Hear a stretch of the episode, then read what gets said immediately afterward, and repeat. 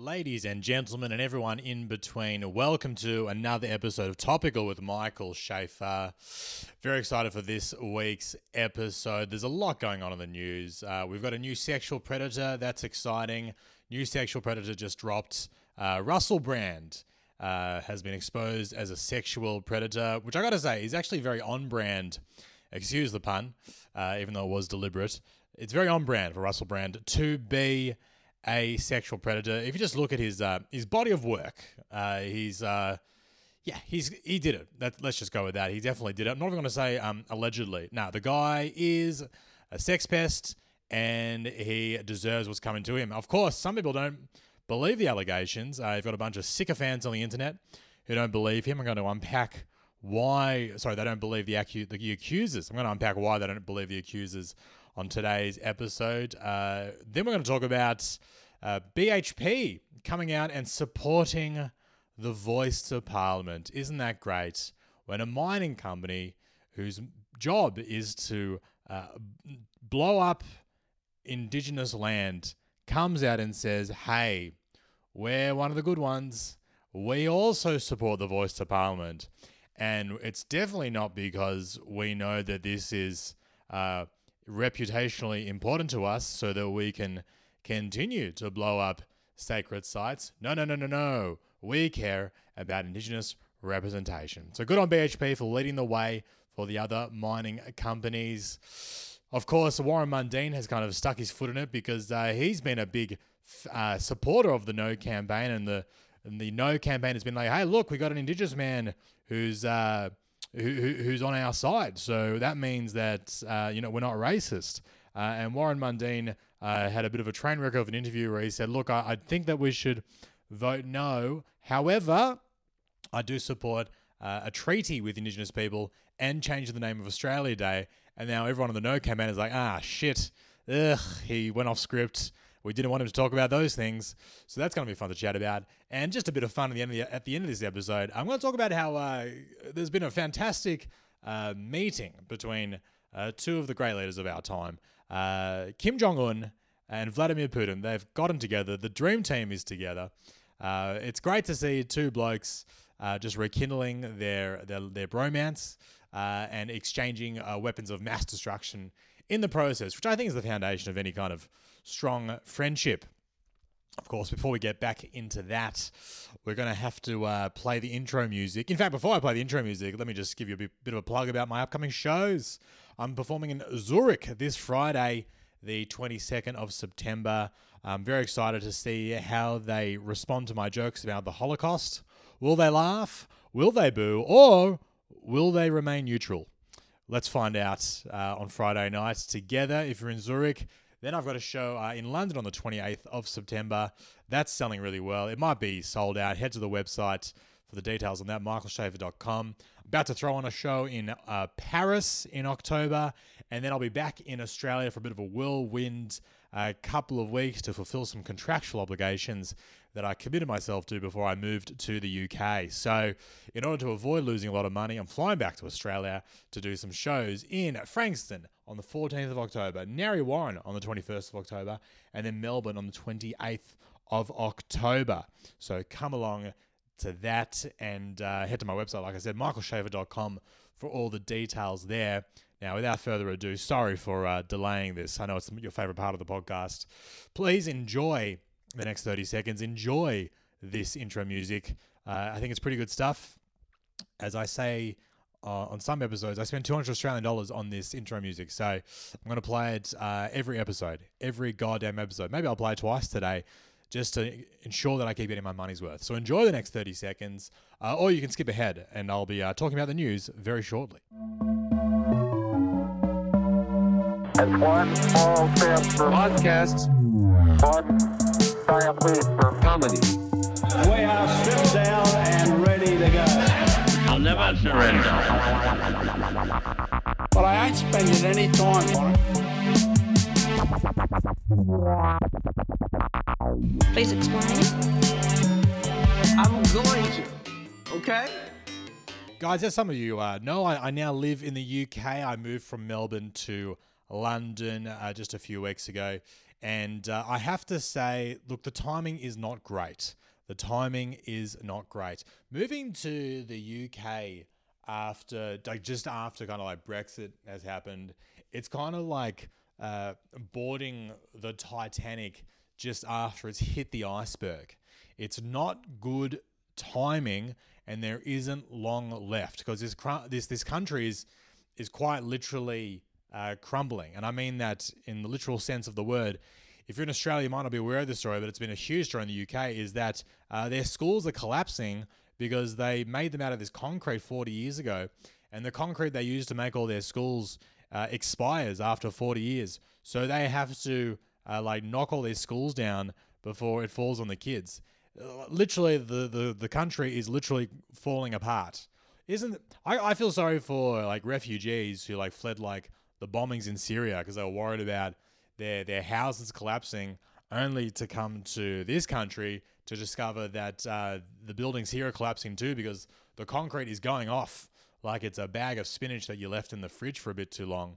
It's crazy how much this country is deteriorating before my very eyes. And what's really quite upsetting to me is that my visa to, to come here was quite expensive. It was about uh, three and a half thousand uh, pounds for my, my five year ancestry visa. And uh, I got to say, I feel like it should have been a little bit discounted. Like, I feel like the cost of the visa to move to any, any country should really be dependent on how well how well that country is doing at the time. It should be completely based on the value of the visa. You know, like for example, if you wanted to move to the UK, you know, in like 500 years ago, when it was at its peak and it was going around colonizing different parts of the world and uh, and stealing resources from uh, African nations, that's when it was really kind of peaking. That's when you really wanted to be in the UK. Then I can understand charging an exorbitant amount to move, but like joining, like going to the UK now in 2023, just after Brexit, now that the the schools are crumbling and there's train strikes every day. Honestly, it should be a discounted visa. I think it should be the way that supermarkets discount fruit when it's going off the next day. They should be like, hey, you can have this visa at a cheap price because it's not going to be worth much tomorrow anyway. I think that's the way that visas should operate. Yeah, I mean, in that case, if you wanted to move to the to the US right now, uh, they should pay you to move to the US uh, because let's be honest, things aren't going well there. That's why I'm genuinely shocked by the crisis they have at the southern border. You've got all these people from like, you know, Mexico, Honduras, Central America, you know, crossing the border into into Texas right now. And I can only presume they're doing that because they're like on their way to Canada. They're obviously like just passing through to get to Canada because why would you want to move to the US? There's no healthcare, uh, and their president is dead. So he's, he's been propped up by strings. So I don't know why immigrants would want to move to America right now. I know there's a crisis at the border. I think the solution to that crisis would be to simply, if you were America, just be just build like a giant one of those giant, you know, those travelators you see at the airport. So when your like gate is very far away, you just stand on the travelator and you can uh, get to your gate quicker. I think the US, what they could do to solve the crisis they have at their southern border, uh, and it is a crisis. That's I watch a lot of Fox News, so I know it's a crisis. And uh, look, I watch Fox News by the way for the material, not to be informed, but I think that uh, America, if they want to, if they want to solve this crisis they have, just build a travelator from the southern border of Texas all the way to like the northern border of uh, Illinois, just all all through the country. Just build a travelator, and then that way, when the migrants cross into America, they just stand on the travelator, and it just carries them across the southern part, all the way through the country, up to the north to Canada, where they get to a country that uh, you know has universal healthcare and uh, has a president who is at least young enough to know where he is uh, most of the time. Um, sure, he, their president also has, well, their prime minister Trudeau also did blackface, but let's be honest, um, you know that's not any more racist than anything that Trump has said. So. All I'm saying is that if the US really want to solve that problem, let's get the let's build the travelator, but don't build the wall. Trump has been like, build the wall. No, build the travelator, get them from the southern border to Canada. Problem solved.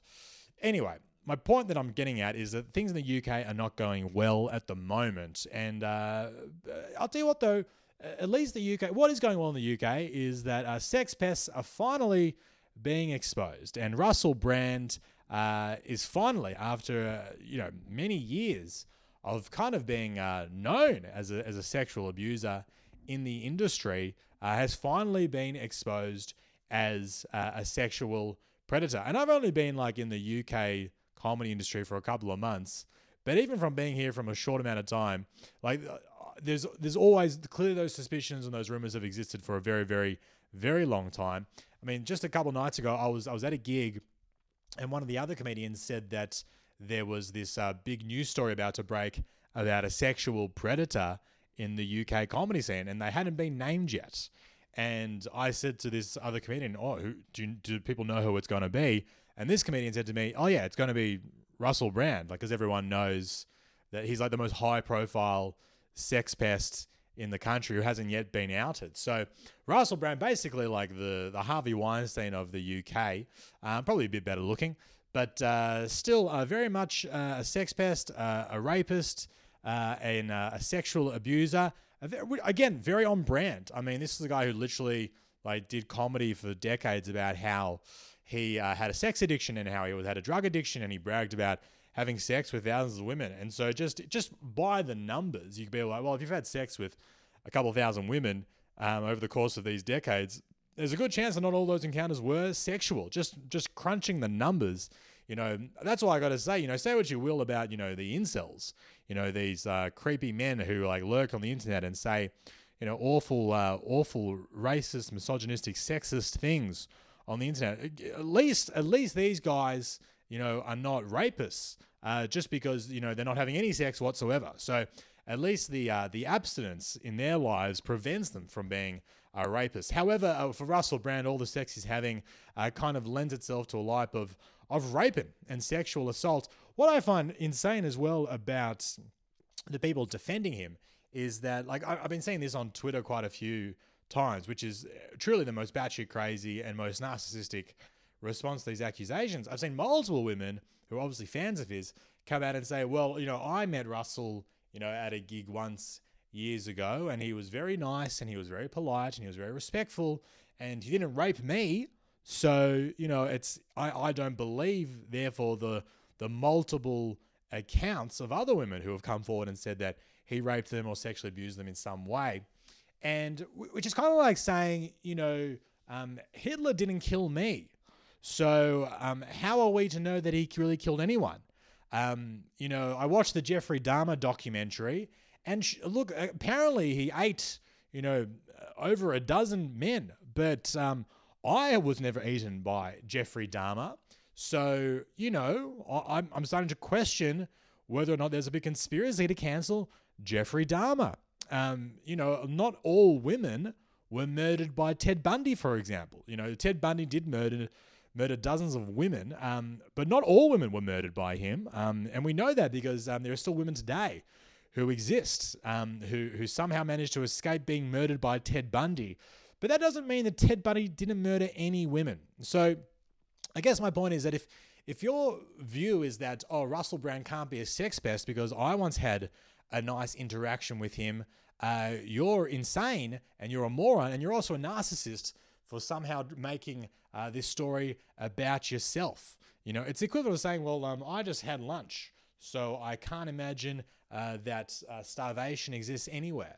No, no, no. He just didn't rape you. He just didn't sexually assault you.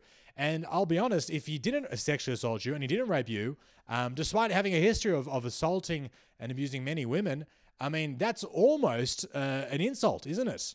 You know, if he didn't find you attractive enough to sexually assault, that's kind of uh, that's kind of upsetting, isn't it? Because this is a man who had a sex addiction. You know, he was fucking everyone and everything a lot of the times without consent. And uh, if you go out and say, "Oh, well, he didn't have sex with me," um, that's kind of a self-own, isn't it? You know, it's kind of like being the only kid uh, at this on at the scouts camp who doesn't get molested. You know that you, you at that point, if you're the only one that doesn't get molested, you start to wonder, you know, is am I not desirable to the pedophiles? So I, I guess my point is that um, if you think that Russell Brand is innocent because he didn't rape you, uh, you're a moron, uh, and you should really uh, consider what is it about yourself that makes you so repulsive to a man who will fuck anyone. Of course, it's not just uh, these crazy, um, you know, women who are being sycophants. There's also he's got a whole cult, uh, Russell Brand. So you know, because he used to be a very mainstream figure. He used to be on like BBC and, and Channel 4 and host all these TV shows. And and that's by the way what is incredibly ironic about this whole process is that he's been exposed on by the BBC for conduct that he committed whilst employed at the BBC and whilst employed and whilst abusing other BBC employees. So the BBC is kind of like presenting itself as this like you know hero. Like, aren't we fantastic that we've uncovered all of this um, this culture of sexual abuse that Russell Brand was the face of, and that he committed, you know, uh, out in the open for so long. Isn't it great that we we exposed that and brought it to light? And it's like you didn't expose it; you fucking knew for decades because you had women at the BBC reporting his sexual abuse to HR, and then they were told to shut the fuck up because he's a, a very popular figure.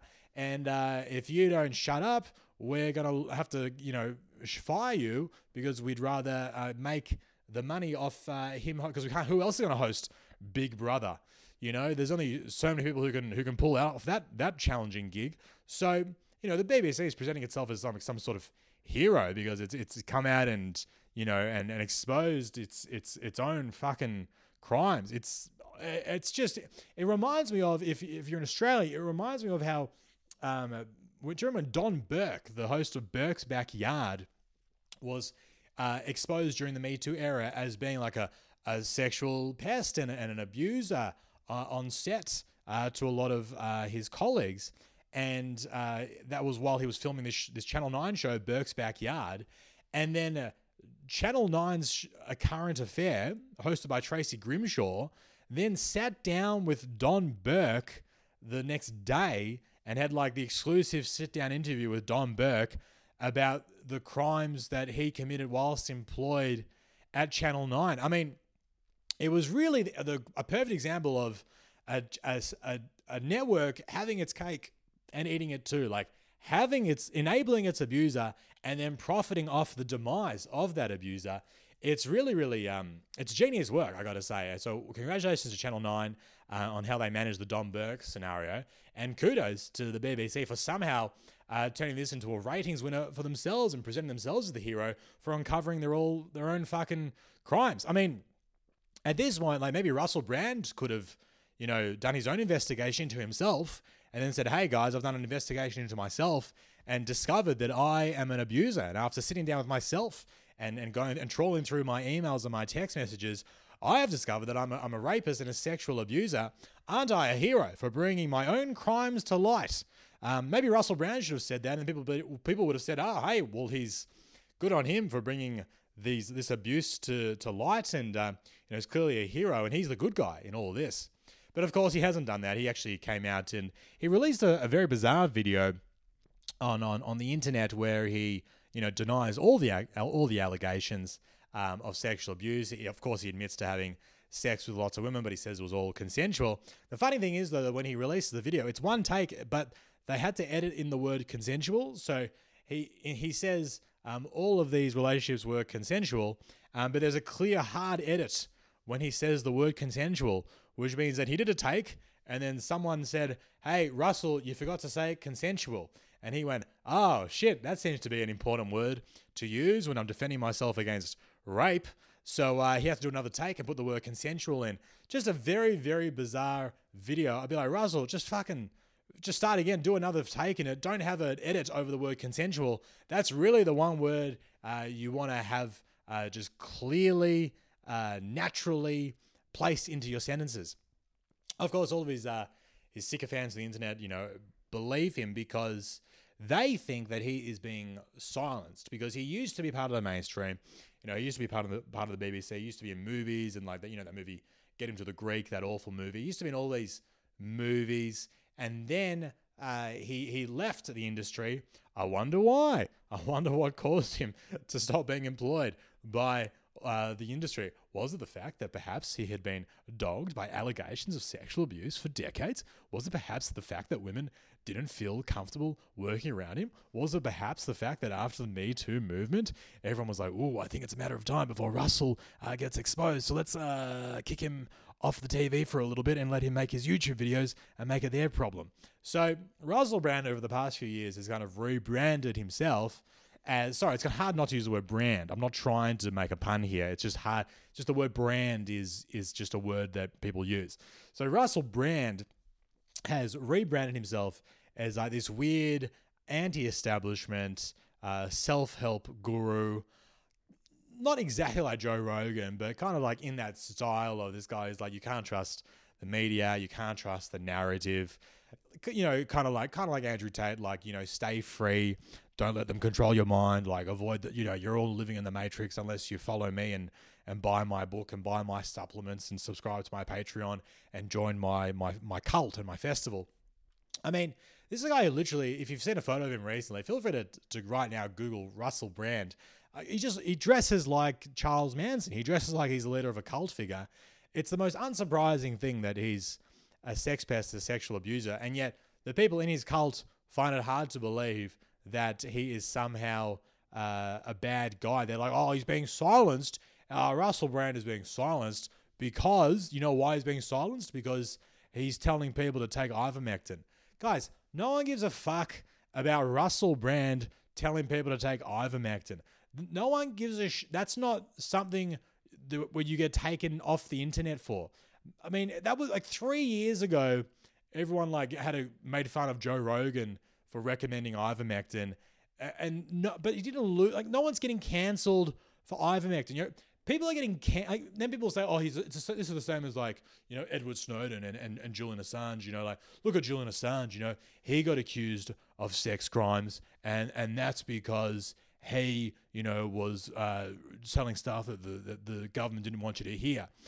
Look, that is that conspiracy is is far more possible to me than Russell Brand because Julian Assange he was accused of rape, and I'm not diminishing the the the allegations, which I think are quite credible that have been made against him. But what I will say is that of course Julian Assange is an enemy of the establishment because he's literally like been running WikiLeaks, and of course you know they they want to silence him because he's releasing like classified military documents on the internet that of course the US government doesn't want the public to know about how they're still torturing people in Guantanamo Bay. They don't want people to know about the fucking waterboarding and the fucking electrodes being attached to testicles happening offshore. Of course the government wants want that that's that's something that would raise the ire of the establishment. But uh, Russell Brand telling people to take ivermectin is not no one gives a fuck. That's not on the same level as uh, you know telling people about war crimes. So if you think that Russell Brand is being silenced by the establishment because of his views on the vaccine, you're an idiot and you're a dumb person, uh, and you don't listen to this podcast anyway. So there's probably no need for me to kind of like go any further. But if you're listening to this podcast and you know someone who thinks that way, please just send them this part of the podcast uh, and tell them that they're idiots. So let me pass that message along for you. Speaking of idiots, um, we've got a lot of no voters uh, who are, a lot of people are going to be voting no on the uh, upcoming referendum, the voice to parliament. And uh, look, I understand. Uh, well, I understand why people might vote no. I, I understand, you know, being scared. I understand being racist. I understand being prejudiced. I understand. I understand that, and those people uh, are morons. But something else that's really um, kind of uh, deeply upsetting me about this referendum is it's not just, of course, the people who are the trolls on the internet who are saying I'm going to vote no, and you know, if you don't know, vote no, and all those idiots. That's obviously upsetting. What's also very upsetting is the way in which corporations are jumping onto this as yet another social cause so that they can just, you know, you know, maintain their brand or or change their brand or just win over the public. It's similar to the way in which, like, you know, every year for Pride Month, you know, all these companies like ANZ release a, a rainbow Pride logo and they're like, hey, you know, if you want to suck and fuck um, someone from your own race, we support you. And if you want to, you know, blow your boyfriend in the cubicles at work for that month, you can do it. You want to scissor in the at your desk uh, at ANZ, you know, go for it. Do it on your lunch break. You're welcome. Don't do it, please, when during when you're meant to be working. But if you want to take your lunch break to to um, eat out your your partner, your your girlfriend on on the on company time, uh, don't do it. But if it's on your on lunch break, absolutely you're welcome to do it. So you know all these all these companies like during Pride Month were like, hey, we support the gays, we love them, and then of course you know they that support did not extend uh, to their like Middle Eastern you know employees. It didn't extend to their employees who are working in countries where it's illegal to be gay. You know, like you know BMW changed their their logo to the rainbow, you know, in America and in Australia and the UK, but uh, they weren't popping up the rainbow flag on their, uh, you know, on their uh, building in fucking uh, Riyadh, were they? Uh, you know, because they don't want to get beheaded. So, I guess my point is that that's very upsetting to see the the way in which companies will uh, exploit what I think is like a really good social cause in order to make a quick buck. And in doing so, they kind of really, I think, diminish it uh, and delegitimize it to some extent. And I think that's kind of what BHP has has done with the Voice campaign because uh, BHP is it's they're not just like any company. So they're not like Coles has come out come out to support the Voice, and I, I don't think there's like any kind of like hypocrisy in that, just because like I don't really think they really have an impact on Indigenous people either way. But the BH BHP is a mining company. Like their entire business model is we find land that has minerals that we want to take and we dig big holes and we blow shit up and we see, seize those natural resources from the traditional land that was part of, you know, that used to be owned and, and controlled by indigenous people, but then of course colonization now, you know, it's it's now it's white people's. But BHP are they're they're having real negative, real damaging impacts. Like mining companies like BHP, uh, they're part of the problem. They're part of the uh, they're part of the the the corporate world that is actually um, exploiting and destroying and undermining indigenous uh, land rights. I mean, for fuck's sake, if if they found oil under Uluru, BHP would be like, "We're fine, we're getting there." Like BHP would be like, "These these people, these are not people who give a shit about indigenous self determination. If they found copper underneath Uluru, they'd be like, "We're blowing it up, and we'll come to an agreement with the traditional owners." After we've after we've got the fucking copper out, like these, this is not a company that gives a shit about uh, indigenous rights. The only reason they are supporting this is because they need to like present an image. They need to present a brand um, as a company that does support indigenous rights because they don't want to be perceived as the guys who go in, blow up, you know, sacred indigenous sites uh, and and you know pillage the land for its resources without the consent and permission of the local elders. But of course, that's exactly what they do. That's their entire business model. And now they come out and say, hey, we are voting yes to the voice. We think that absolutely there needs to be an advisory body that allows indigenous people to have a voice to parliament. Oh, sorry, did you guys just say that you that you want us to stop mining uh, local indigenous sites? Shush, shush, shush, shush, shush. Shush, shush, shush, shush, shush. We don't, not that voice. Not that voice. Silence your voice. Silence your voice.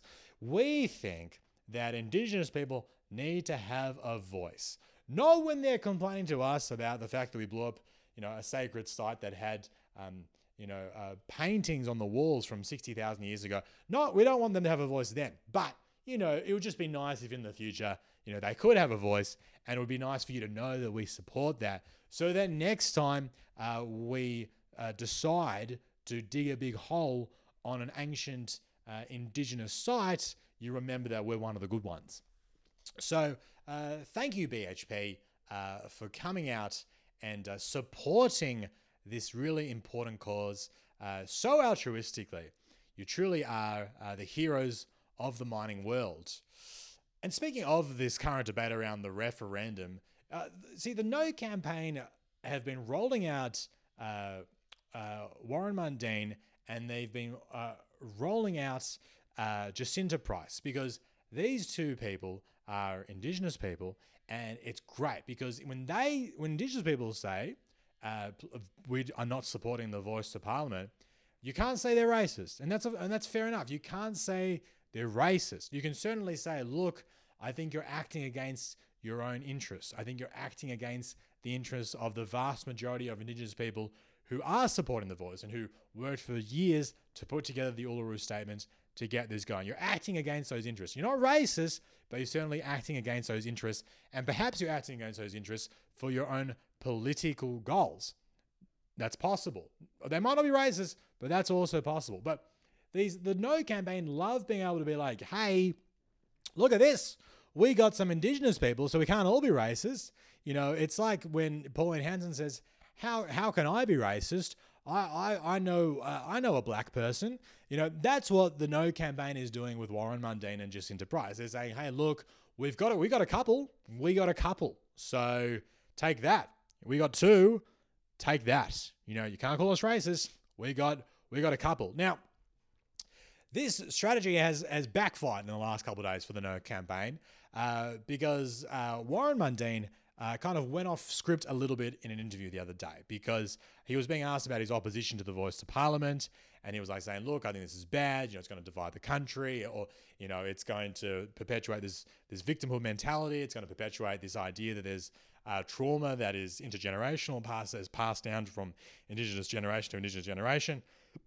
He was kind of like opposing the voice to parliament on, on, the, on that basis. He was kind of like sticking on those talking points. Now, those are talking points that, you know, he wants to hit and those are the talking points that the No campaign wants him to hit. They're like, stick these talking points.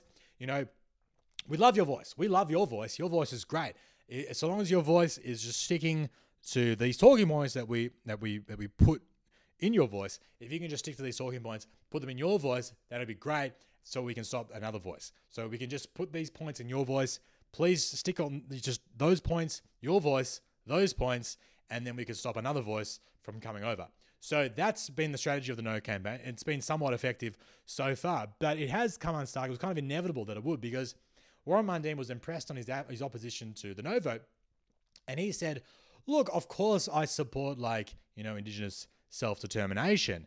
And he came out and said, look, I would be supportive of a, of a treaty between Indigenous people and, and white Australians. I'd be supportive of a treaty. Not only would I be supportive of a treaty, I would also support changing the date of Australia Day.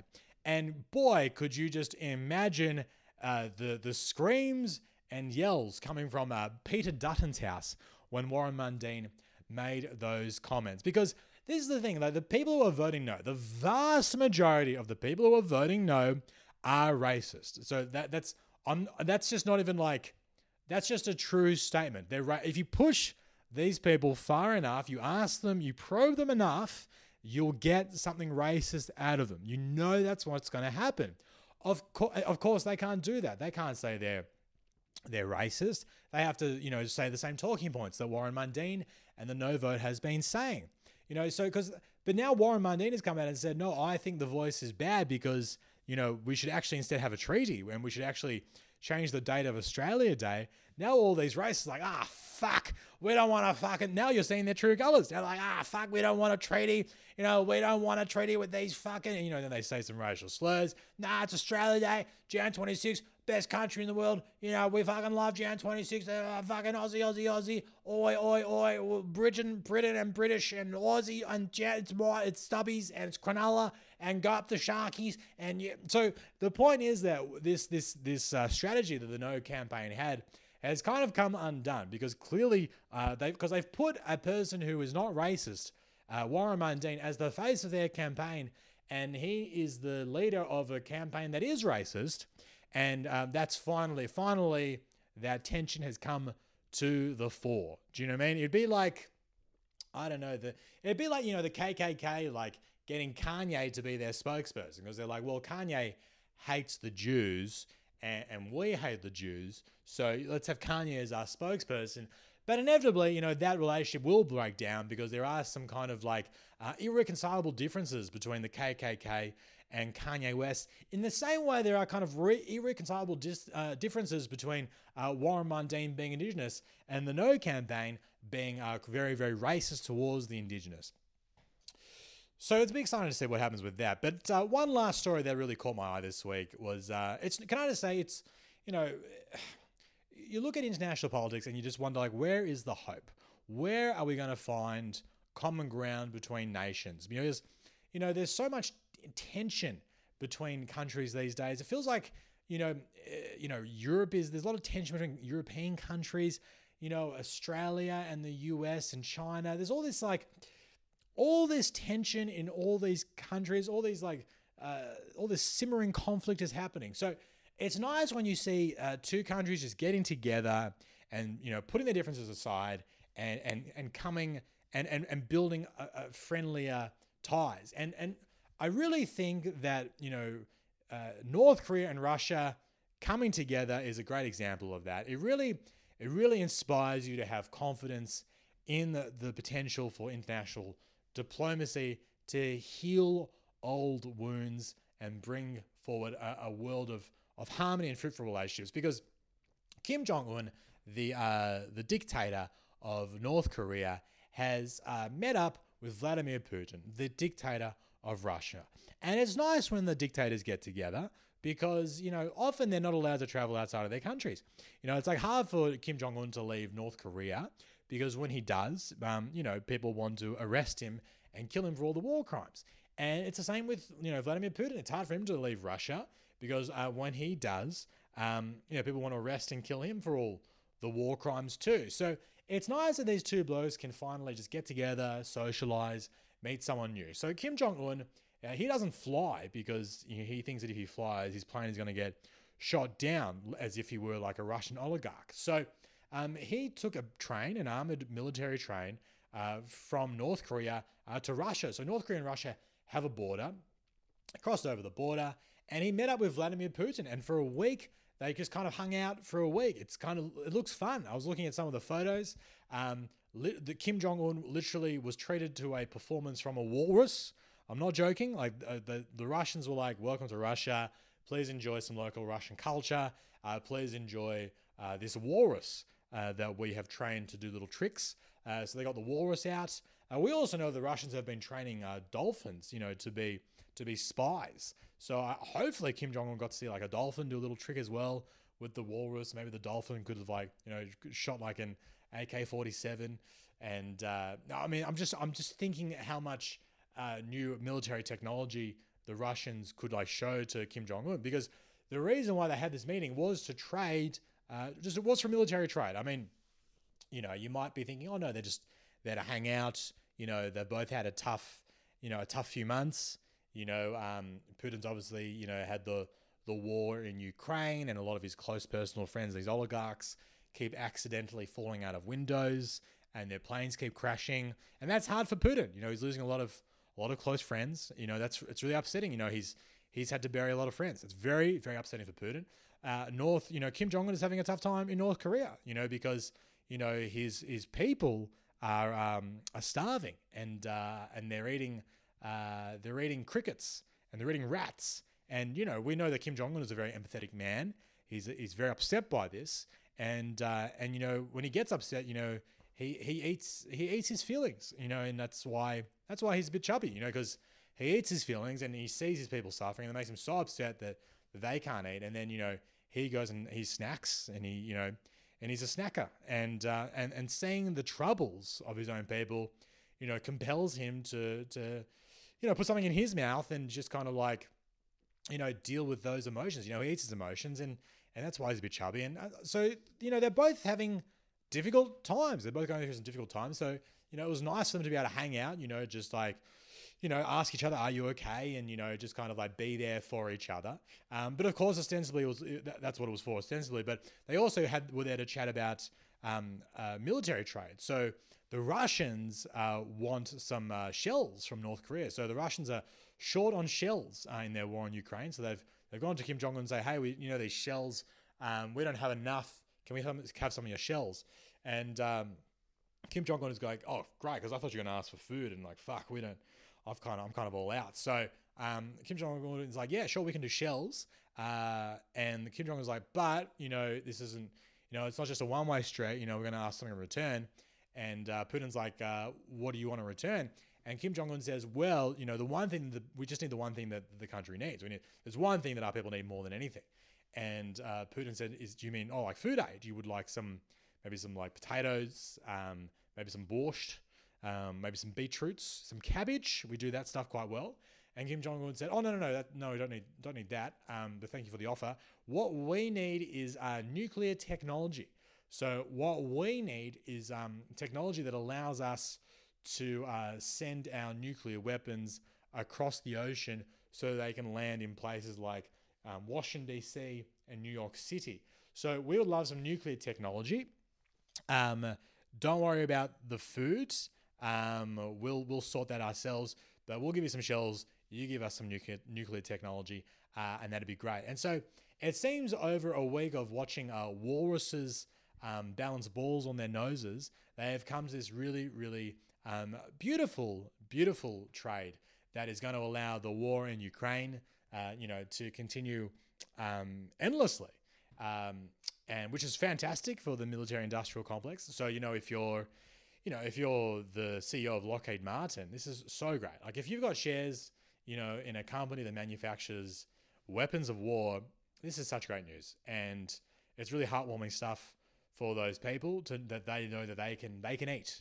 You know, they'll be able to put food on the table because the war in Ukraine uh, continues. Um, and of course, you know, North Korea gets its nuclear technology, and, and that's great because now they can, um, you know, build more dangerous nuclear weapons that can travel further and, and reach the east coast of America. And that's, you know, that's for North Korea, that's huge because they've been finding it very difficult to like get their nuclear weapons to work.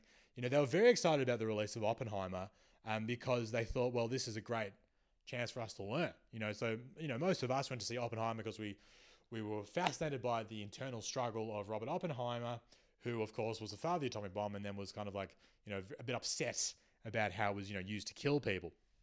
Um, but of course, Kim Jong Un, the North Koreans, uh, were, were watching uh, the that movie as kind of like a bit of an instruction manual to be like, okay, how do we how do we get the how do we get the thing to explode over can we make it smaller? So that were kind of like it was for them it was like really educational um, for them. So um, i think that's probably why no one really saw barbie in north korea. Um, i think it's mostly because you know oppenheimer was really um, just a lot more relevant to their plans at the time. I'm not i'm just not sure if feminism has kind of reached north korea yet but when it does oh they're going to love barbie so let's leave on that. Let's end the episode on that positive note. Um, you know, basically, you know, the UK is crumbling, uh, just like Russell Brand's uh, reputation. Uh, the no vote campaign is is falling apart, but the yes campaign is going from strength to strength, thanks to the um, the good work from uh, altruistic companies like BHP. But uh, it might all come for no- come to nothing when uh, North Korea uh, starts sending across uh, nuclear weapons. So, um, guys, I hope you enjoyed that podcast. Sorry for the uh, pessimistic outcome. Um, I'll be back next week with another episode, assuming uh, North Korea uh, hasn't worked out how to make uh, a bomb yet. So, you guys stay well, um, stay near a bunker.